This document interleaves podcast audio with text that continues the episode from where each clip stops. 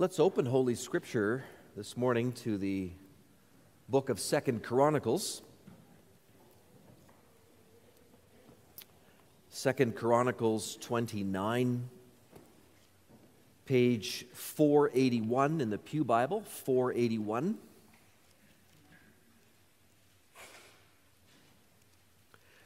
Then we'll be turning to Malachi chapter 3 and also then after that to the Gospel of Mark, a few verses from the Gospel of Mark. We begin with Second Chronicles 29, the first 15 verses, where we have King Hezekiah taking the throne in Judah, in Jerusalem. And Actually, just before we start 29, I want to go back to chapter 28 and read two verses there at verse 24. So, 28, verse 24.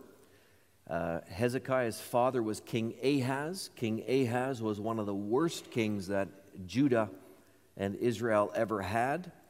And we find in verse 24 what he did to the temple. And Ahaz gathered together the vessels of the house of God and cut in pieces the vessels of the house of God. And he shut up the doors of the house of the Lord, and he made himself altars in every corner of Jerusalem. In every city of Judah, he made high places to make offerings to other gods, provoking to anger the Lord, the God of his fathers. Now to chapter 29, verse 1. Hezekiah began to reign when he was 25 years old, and he reigned 29 years in Jerusalem. His mother's name was Abijah, the daughter of Zechariah. And he did what was right in the eyes of the Lord, according to all that David his father had done. In the first year of his reign, in the first month, he opened the doors of the house of the Lord and repaired them he brought in the priests and the Levites and assembled them in the square on the east and said to them, Hear me, Levites. Now consecrate yourselves and consecrate the house of the Lord, the God of your fathers, and carry out the filth from the holy place. For our fathers have been unfaithful and have done what was evil in the sight of the Lord our God. They have forsaken him and have turned away their faces from the habitation of the Lord and turned their backs. They also shut the doors of the vestibule and put out the lamps, and have not burned incense or offered burnt offerings in the holy place to the God of Israel. Therefore, the wrath of the Lord came on Judah and Jerusalem, and he has made them an object of horror, of astonishment, and of hissing, as you see with your own eyes. For behold, our fathers have fallen by the sword, and our sons and our daughters and our wives are in captivity for this. Now, it is in my heart to make a covenant with the Lord, the God of Israel, in order that his fierce anger may turn away from us. My sons, do not now be, ne- be negligent, for the Lord has chosen you to stand in his presence, to minister to him, and to be his ministers and make offerings to him. Then the Levites arose Mahath, the son of Amasai, and Joel, the son of Azariah, of the sons of the Kohathites and of the sons of Merari, Kish the son of Abdi, and Azariah the son of Jehallelel, and of the Gershonites, Joah the son of Zimmah, and Eden the son of Joah, and of the sons of Elizaphan, Shimri and Jeuel, and of the sons of Asaph, Zechariah and Mattaniah, and of the sons of Heman, Jehuel and Shimei, and of the sons of Jeduthun, Shemaiah and Uzziel.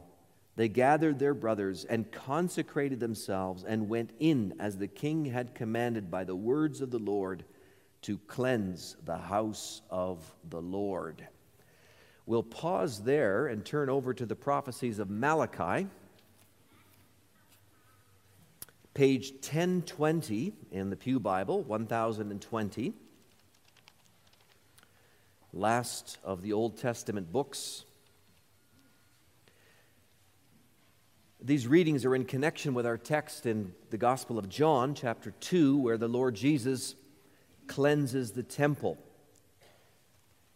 And Malachi, the prophet, speaks about this in prophetic form. Chapter 3 of his book, the verses 1 or chapter 2, verse 17, and then into chapter 3, verse, verse 5. 2, verse 17. You have worried, sorry, you have wearied the Lord with your words. But you say, and this is Israel talking back to God, how have we wearied him? By saying, Everyone who does evil is good in the sight of the Lord, and he delights in them. Or by asking, Where is the God of justice? Behold, I send my messenger, and he will prepare the way before me. And the Lord whom you seek will suddenly come to his temple. And the messenger of the covenant in whom you delight, behold, he is coming, says the Lord of hosts. But who can endure the day of his coming? And who can stand when he appears? For he is like a refiner's fire and like fuller's soap. He will sit as a refiner and purifier of silver, and he will purify the sons of Levi and refine them like gold and silver, and they will bring offerings in righteousness to the Lord. Then the offering of Judah and Jerusalem will be pleasing to the Lord, as in the days of old and as in former years. Then I will draw near to you for judgment. I will be a swift witness against the sorcerers, against the adulterers, against those who swear falsely, against those who oppress the hired worker in his wages, the widow and the fatherless, against those who thrust aside the sojourner and do not fear me says the Lord of hosts. Please turn with me to the Gospel of John, chapter 2. Continuing our series of sermons on this Gospel, we come to verses 13 through 22. So we left off last time. Jesus had been in Galilee, in Cana of Galilee, changed the water into wine at one of the wedding feasts there. And then we read in verse 13 the Passover of the Jews was at hand, and Jesus went up to Jerusalem. In the temple, he found those who were selling oxen and sheep and pigeons, and the money changers sitting there. And making a whip of cords, he drove them all out of the temple with the sheep and oxen. And he poured out the coins of the money changers and overturned their tables. And he told those who sold the pigeons, Take these things away. Do not make my father's house a house of trade. His disciples remembered that it was written, and this is from Psalm 69 Zeal for your house will consume me. So the Jews said to him, What sign do you show us for doing these things? Jesus answered them, Destroy this temple, and in three days I will raise it up. The Jews then said, It has taken 46 years to build this temple, and will you raise it up in three days? But he was speaking about the temple of his body.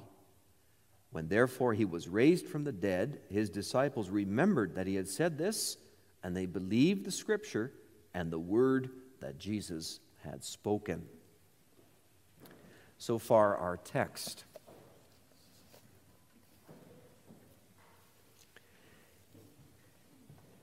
In response to the gospel preaching, we'll sing Psalm 48. Psalm 48 sings about the beauty of Zion and Jerusalem.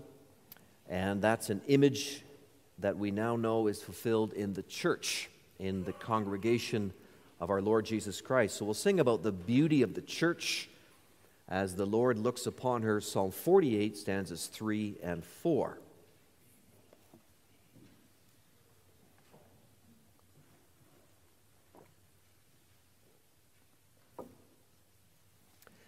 Church of our Lord Jesus Christ, as John, the gospel writer, continues to unfold the ministry of Jesus, it's helpful to, for a moment, take a step back and get a bird's eye view of what the author is presenting to us. When you compare what John writes to the other Gospels, you will soon realize that he has a lot of unique material. And in fact, all of chapters 1 through 5 of his Gospel are filled with material that is virtually not found at all in the other Gospels. To be sure, the other three Gospels certainly mention John the Baptist, uh, whom this Gospel mentions as well. But those other Gospels soon move on to describe the ministry of Jesus as it begins following Jesus' baptism in the Jordan and after John the Baptist has been arrested and put in prison by King Herod. But here in this fourth Gospel, John the writer is, or John the baptizer, is still actively preaching and baptizing all the way to the end of chapter 4 when we read that Jesus returns to Galilee. So, all these events in chapters 1 through 4 take place in that overlap period where John the Baptist is still actually doing his work prior to Herod arresting him, and meanwhile, Jesus is getting started on his work. So, when you figure it out, somebody else has done this, and I'm just using his data, when you figure it out, it's a period of about 10 months or so that the other three Gospels virtually skip over, but John gives us a window into those 10 months. I mentioned this for a couple of reasons. First, to clarify that what John describes in our text, this cleansing of the temple, it happens at the very beginning of Jesus' ministry. Second, to make you aware that in the background of these stories and conversations that are recorded in these four chapters, there's a running comparison. There's a comparison between the work of John the Baptist, who came, as he said himself in John 1, he came as a voice in the wilderness to prepare the way of the Lord. And on the other hand, uh, the Lord Jesus Christ himself, who is the Lord. So John was a forerunner, John was uh, the herald whose job was to announce the impending arrival of the king, of the ruler of the Lord. All of those are synonyms. And Jesus is that Lord. So the gospel writer is very keen to show that Jesus is the fulfillment of John's preaching. Jesus is not just another prophet, Jesus is much more than that. Jesus is greater even than John. Jesus is that announced king. And the king comes to establish his kingdom. That calls for celebration. That's something that the gospel writer revealed to us or showed to us last time at the wedding feast in Cana. It's a time for wine, not just the water that John was using, but the wine of celebration because the king is here.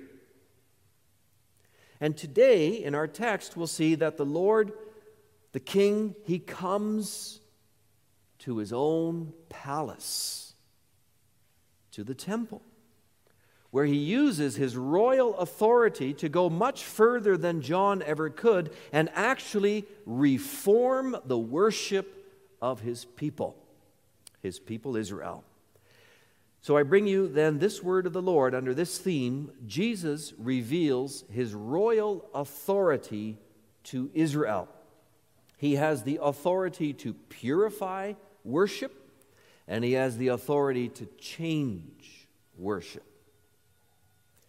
Now, before we dive into the particulars of our text, let me clear up a bit of confusion which some might have over when this cleansing of the temple took place.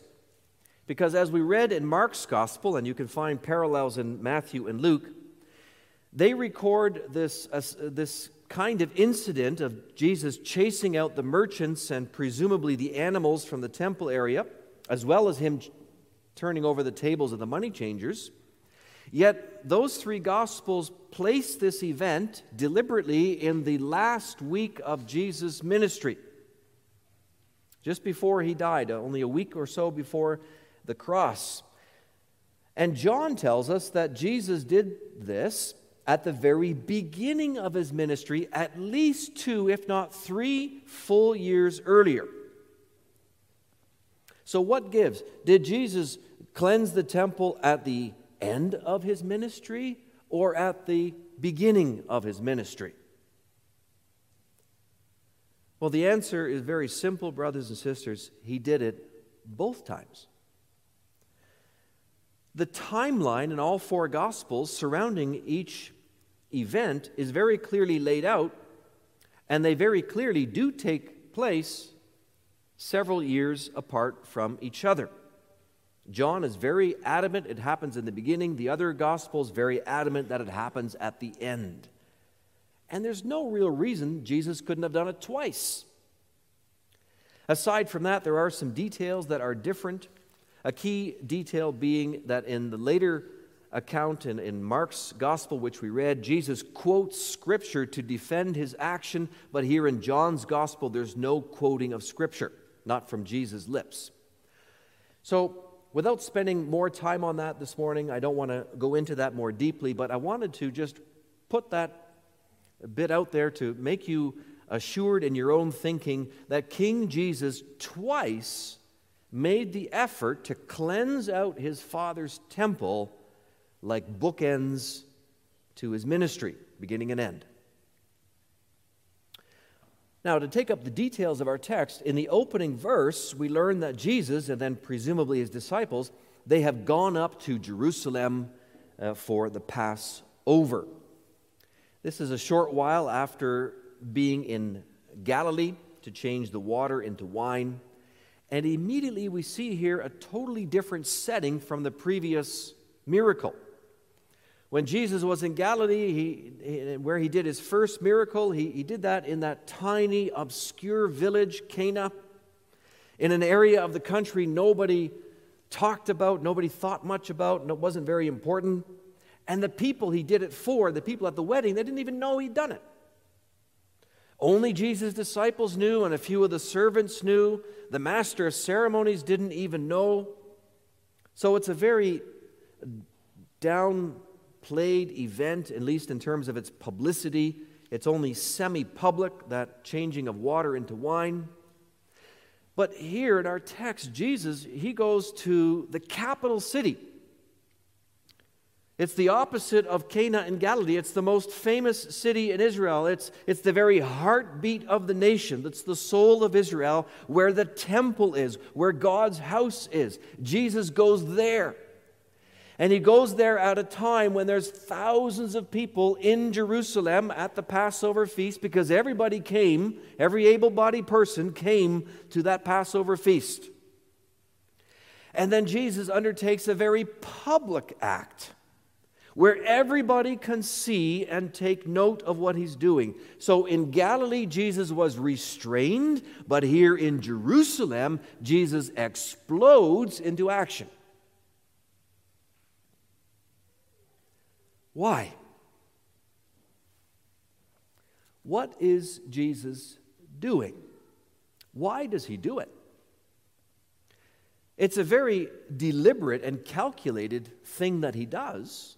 It might sound at first that it's kind of spur of the moment, that Jesus was just kind of walking through the temple and he was kind of disgusted by what he saw with all the merchants doing their thing and, and uh, maybe a passion took over Jesus and he just did what he did.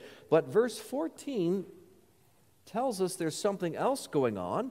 In the temple, he found those who were selling oxen and sheep and pigeons and the money changers sitting there and making a whip of cords. He drove them all out of the temple. He found them. Well, that verb, it's true, can sometimes mean that something was found without anybody looking, they just sort of stumbled upon something. But it frequently in Scripture, and especially in John's Gospel, means that it's the end result of a deliberate search. Earlier in John chapter 1, he's used this same verb. Chapter 1, verse 41 Andrew announced to his brother Andrew, or to his brother Peter, We have found the Christ. They had been searching for him all, these, all, all their lives. Jesus then went to Galilee, writes the gospel writer, verse 43, and he found Philip. Philip then goes out and finds Nathanael. They went, in each case, there was a search. You search until you find what you're looking for. Jesus went to the temple and he went to find those merchants. And it makes sense in the context, doesn't it? After all, this wasn't Jesus' first trip to Jerusalem for the Passover. He here in our text is about 30 years of age. He's been coming to the temple, we know, since he was 12. So he would have been to 18 of these Passovers by now, plus a number of the other annual feasts. Remember his passion for being at the temple, recorded by Luke in chapter 2 of his gospel. When he was 12 years old, he already then called it his father's house. I have to be in my father's house, he said to his parents. And as the years went by and he became older and he was no longer a young boy under his parents' charge, he would have gone to Jerusalem to spend more time in his father's house as an 18 year old, as a 20 year old, a 22 year old. He would have become intimately familiar with all the goings on in the temple precincts. He would have known exactly where the animal sellers were located. He'd seen them do their thing. He would have known exactly where the money changers were sitting doing their business. And so now, having been recently baptized by John in the Jordan and having the Holy Spirit descend on him like a dove, the Messiah, who's now starting his work, this Son of Man, you recall from chapter 1, this King of Israel, as Nathanael calls him, the king, the Lord, he goes looking for those merchants. For years, their presence had bothered him, but now it was time to reveal himself as Israel's true king, so he comes to the temple to purify that worship of Israel. That's really what's going on here. It wasn't that what the merchants were doing was a crooked or evil thing. Couple of or three years later, when Jesus cleanses the temple again, Jesus will accuse them at that occasion of being a den of robbers. But here he does not say that.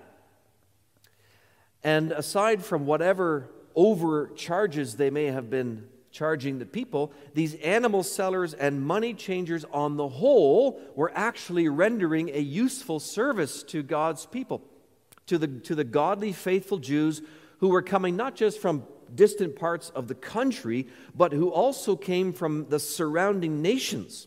Right? The Passover feast, if you were a Jew living outside of Israel, and there were lots of them from the dispersion, they had been scattered abroad to foreign nations.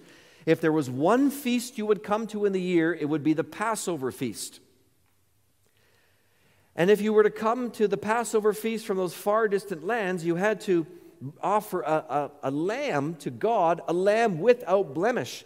It would be very, very difficult to bring a, a tender lamb, a year old lamb without blemish, hundreds of miles, and keep that lamb in that pristine condition.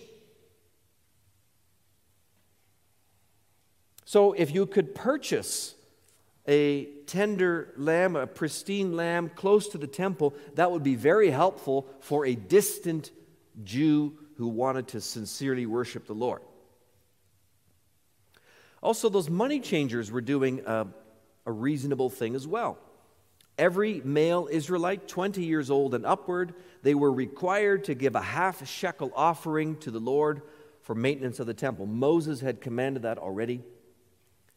Given that there were different currencies in all these different countries, it was understandable that the temple authorities insisted that only one kind of currency be used for that purpose. And so all these visiting Israelites, they would exchange their foreign currency for the one approved for the temple. So these things in themselves, they, they made sense. They were, they were useful. They were helpful to faithful Israelites trying to worship their God according to God's own commandments, but there was just one problem with the whole thing. The problem, brothers and sisters, was the location. Right? Location is everything, and they say in the, in the real estate world and in the business world too. Location, location, location. Well, the businessmen had the best location for their advantage. They set up shop right in the temple courts. And that's what bothered so much the Messiah king. Apparently, according to some Jewish sources, historical sources, these businessmen, they used to have their business outside the city across the Kidron Valley. There you would have been able to do the animal purchase and the money exchange. And that would have left the temple complex inside Jerusalem.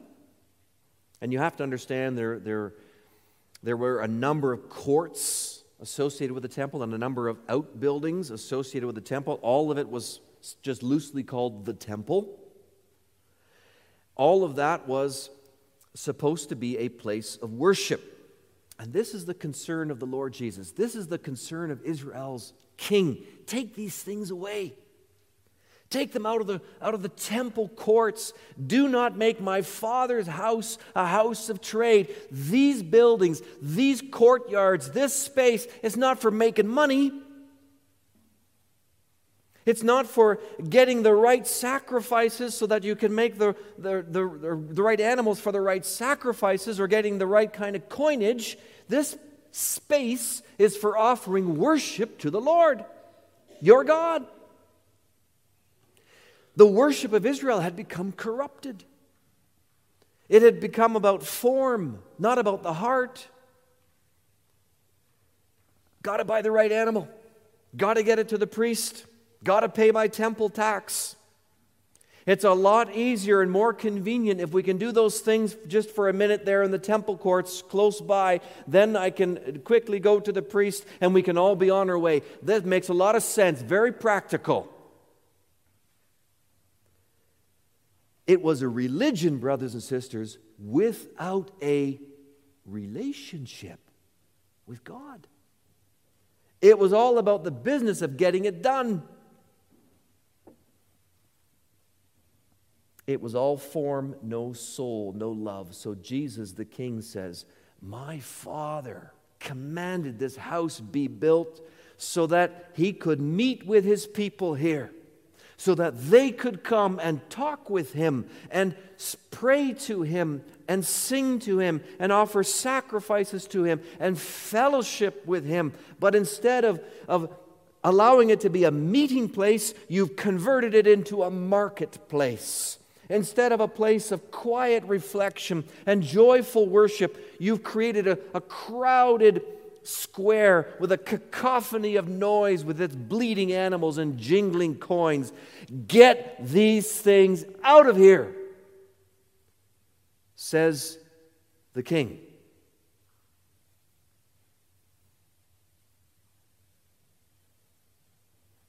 Can you hear the royal authority of King Jesus ringing out. He's doing, he's fulfilling what previous faithful Israelite kings did in time past, like Hezekiah, as we read. His father Ahaz had nailed shut the temple doors. He had perverted all true worship of the Lord among the Israelites but in the first month, we read that, in the first month of his kingship, in the first year of his kingship, Hezekiah opened the doors of the temple and he commanded the Levites, My brothers, take out all the garbage. Grab those idols in there, take them out to the dump, and burn them. A faithful Israelite king was one who loved the Lord first and foremost with all of his heart. And he showed that by his zeal for a, the, the, the purity of worship of the Israelites. And now King Jesus arrives. He has arrived with greater zeal than Hezekiah and with greater authority than ever. This is my Father's house, he dares to say.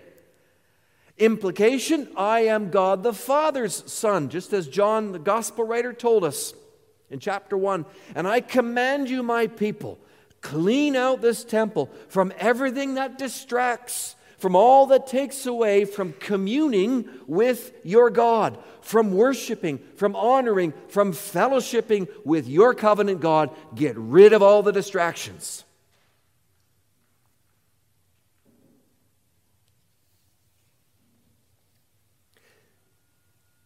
Do you hear your king's command, beloved? It's a command to you and me just the same. The temple in Jerusalem was supposed to be a wonderful place where the godly could come and meet their God, distraction free. That was the idea. And since the Lord Jesus has come to the earth and done his work, given his life, ascended into heaven, and poured out his Spirit upon his people, upon new Israel, the temple of God has changed. It has become now the congregation. It's even also that individual Christians are the temple of the Holy Spirit. So the command is to, to us as the temple here, temple of God here eh, this morning. Is there anything in our worship services? Is there anything we do on the Lord's day that detracts from or distracts us from connecting with our Father in worship? If there is, it's got to go. Get it out, says the king. Give me your full attention. I'm giving you my full attention. And what about in your individual personal life? Your body, we read later in Scripture, your body is a temple of the Holy Spirit. Your physical flesh, God's temple now. Is there anything in your life that distracts you from serving the Lord, your God, every moment of every day? Is there trash in your temple? Are you letting in the garbage of idolatry through your eyes, through your ears, through whatever senses? Garbage that has no place inside of God's holy house? Trash that should rather be taken out to the garbage dump and burned?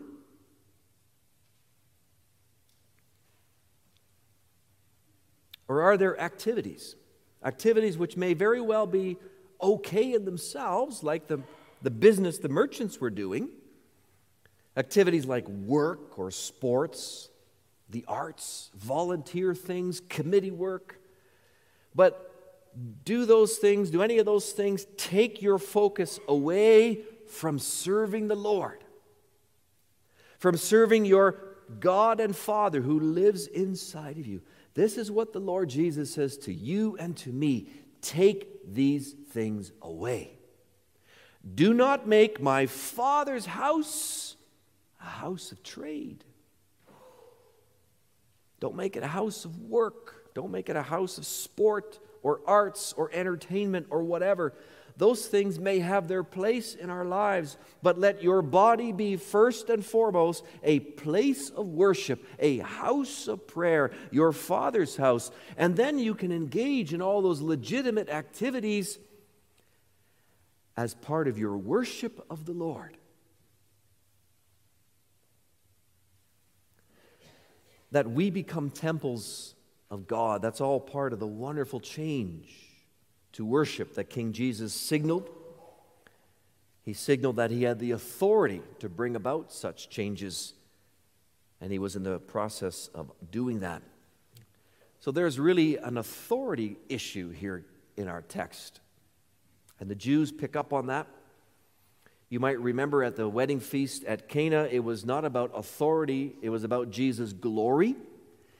He revealed his identity as the Son of God who came to shine light into our darkness, our spiritual darkness, symbolized by Galilee.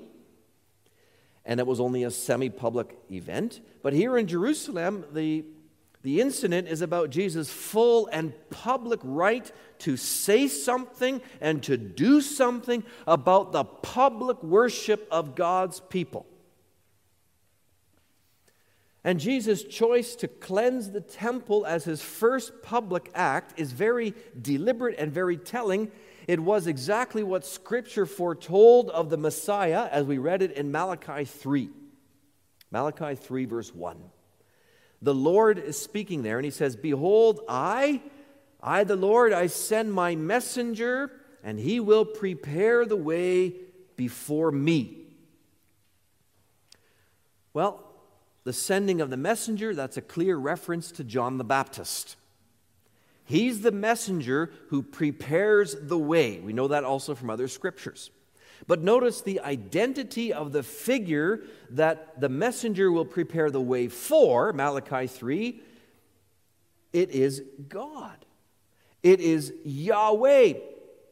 He will prepare the way before me, announces the Lord Yahweh. And then the prophecy continues Malachi 3, verse 2 And the Lord whom you seek will suddenly come to his temple. And the messenger of the covenant in whom you delight, behold, he is coming, says the Lord of hosts. So God, through Malachi, is saying, I'm coming, my people. I'm coming right into your midst to my temple to my palace. Now, there's two messengers mentioned in Malachi 3. Don't get confused. The one messenger prepares the way, the other messenger is actually the one who's going to come in person. That's the Lord. He calls himself a messenger. He's going to come to his people with his own message, and he's going to come in his own person. And that's what Jesus is doing. Remember, Jesus is God. Jesus is Yahweh, the covenant God, and He has come to His temple to deliver in person His divine royal message. This fits in very clearly, doesn't it, with everything John the Gospel writer has been telling us in chapter 1 about the identity of the Word Remember, the Word was with God, the Word was God, is God.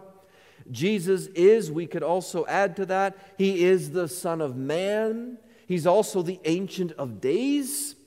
Jesus is Yahweh. He is com- a combination of these, these images, and, and, and He's actually the reality of Yahweh. He comes now with the message for his own people I'm going to reform you, I'm going to purify your worship of me, O Israel, my people. Malachi's prophecy even underlines that intention. Verse 3 He will sit as a refiner and purifier of silver. He will purify the sons of Levi and refine them like gold and silver, and then they will bring offerings of righteousness to the Lord.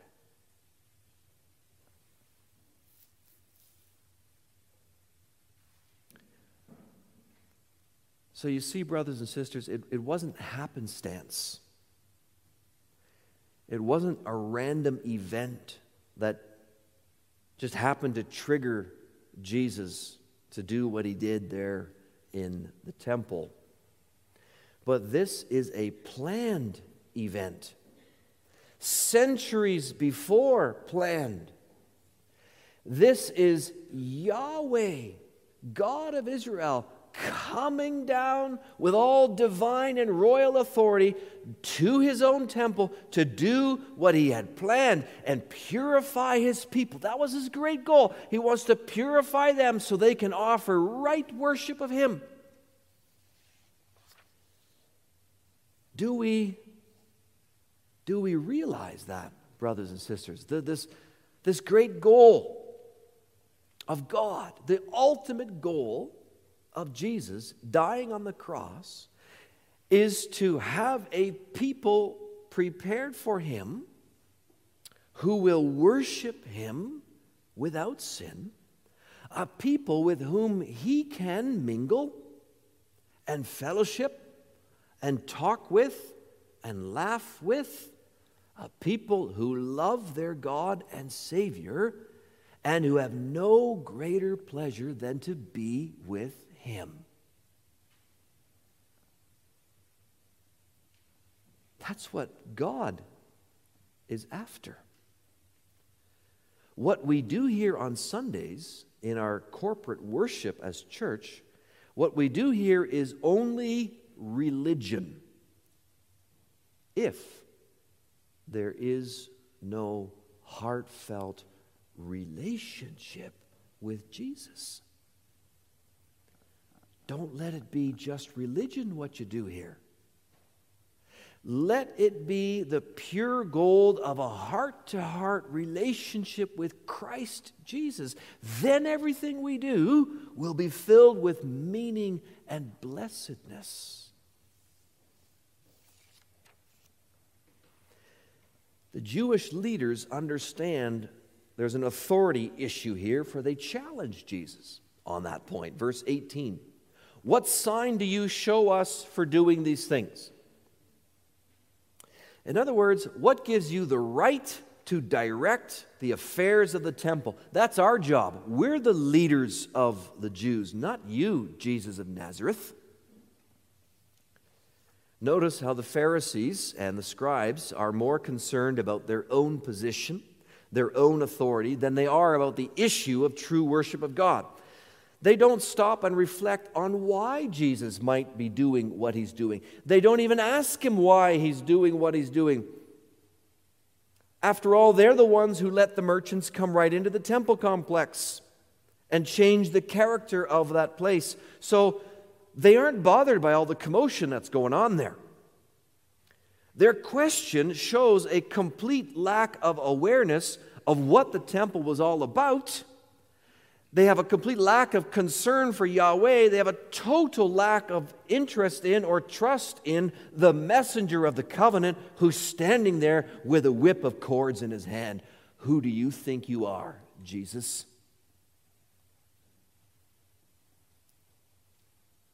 They ask for a sign. Prove it. Prove to us that you have this authority. They were demanding a miracle on the spot.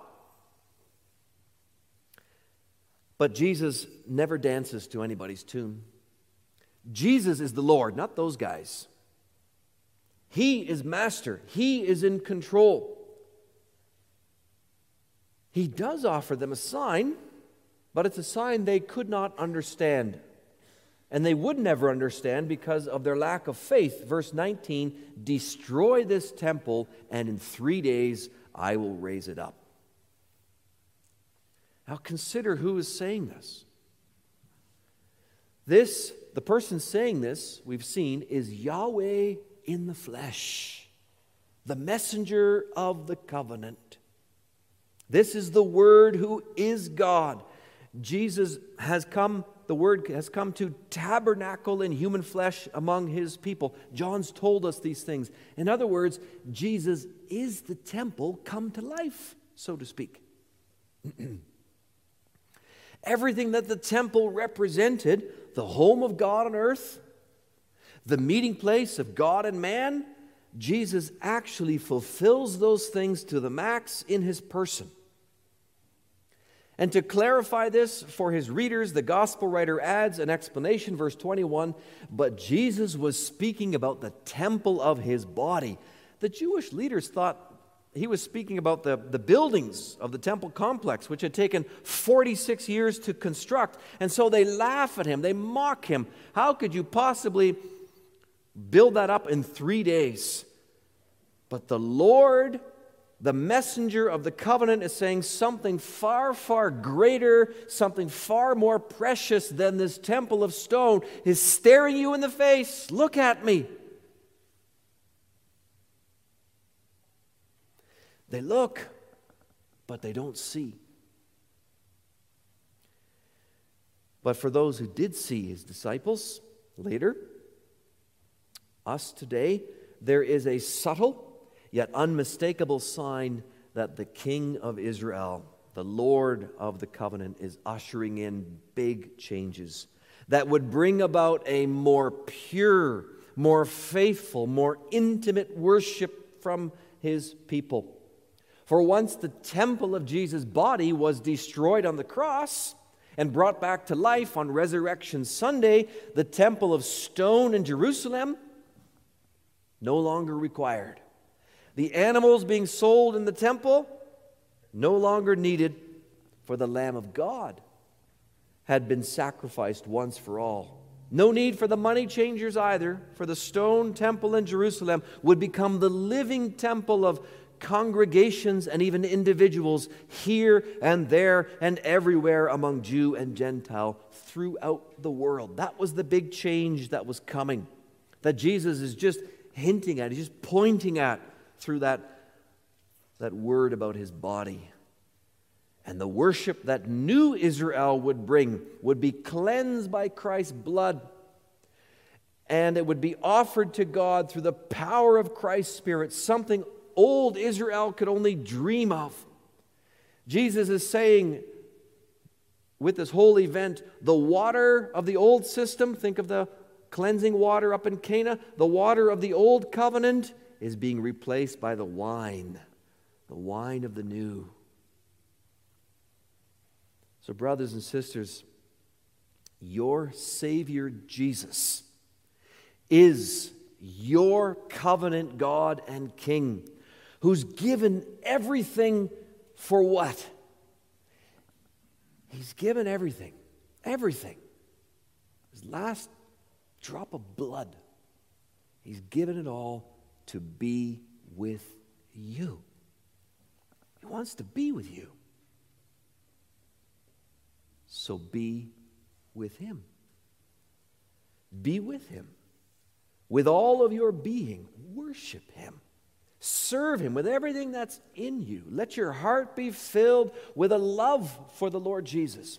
Let your mind be filled with thoughts of the Lord Jesus. Let your physical strength be used in your daily tasks and whatever you do, let it be used to honor the King Jesus. And get ready for the day when we will be with the Lord face to face having that unspeakable joy and wonder of the, the company of Jesus in person and experiencing his holy friendship forever. We taste it now, we'll get it in full when he comes back. Amen.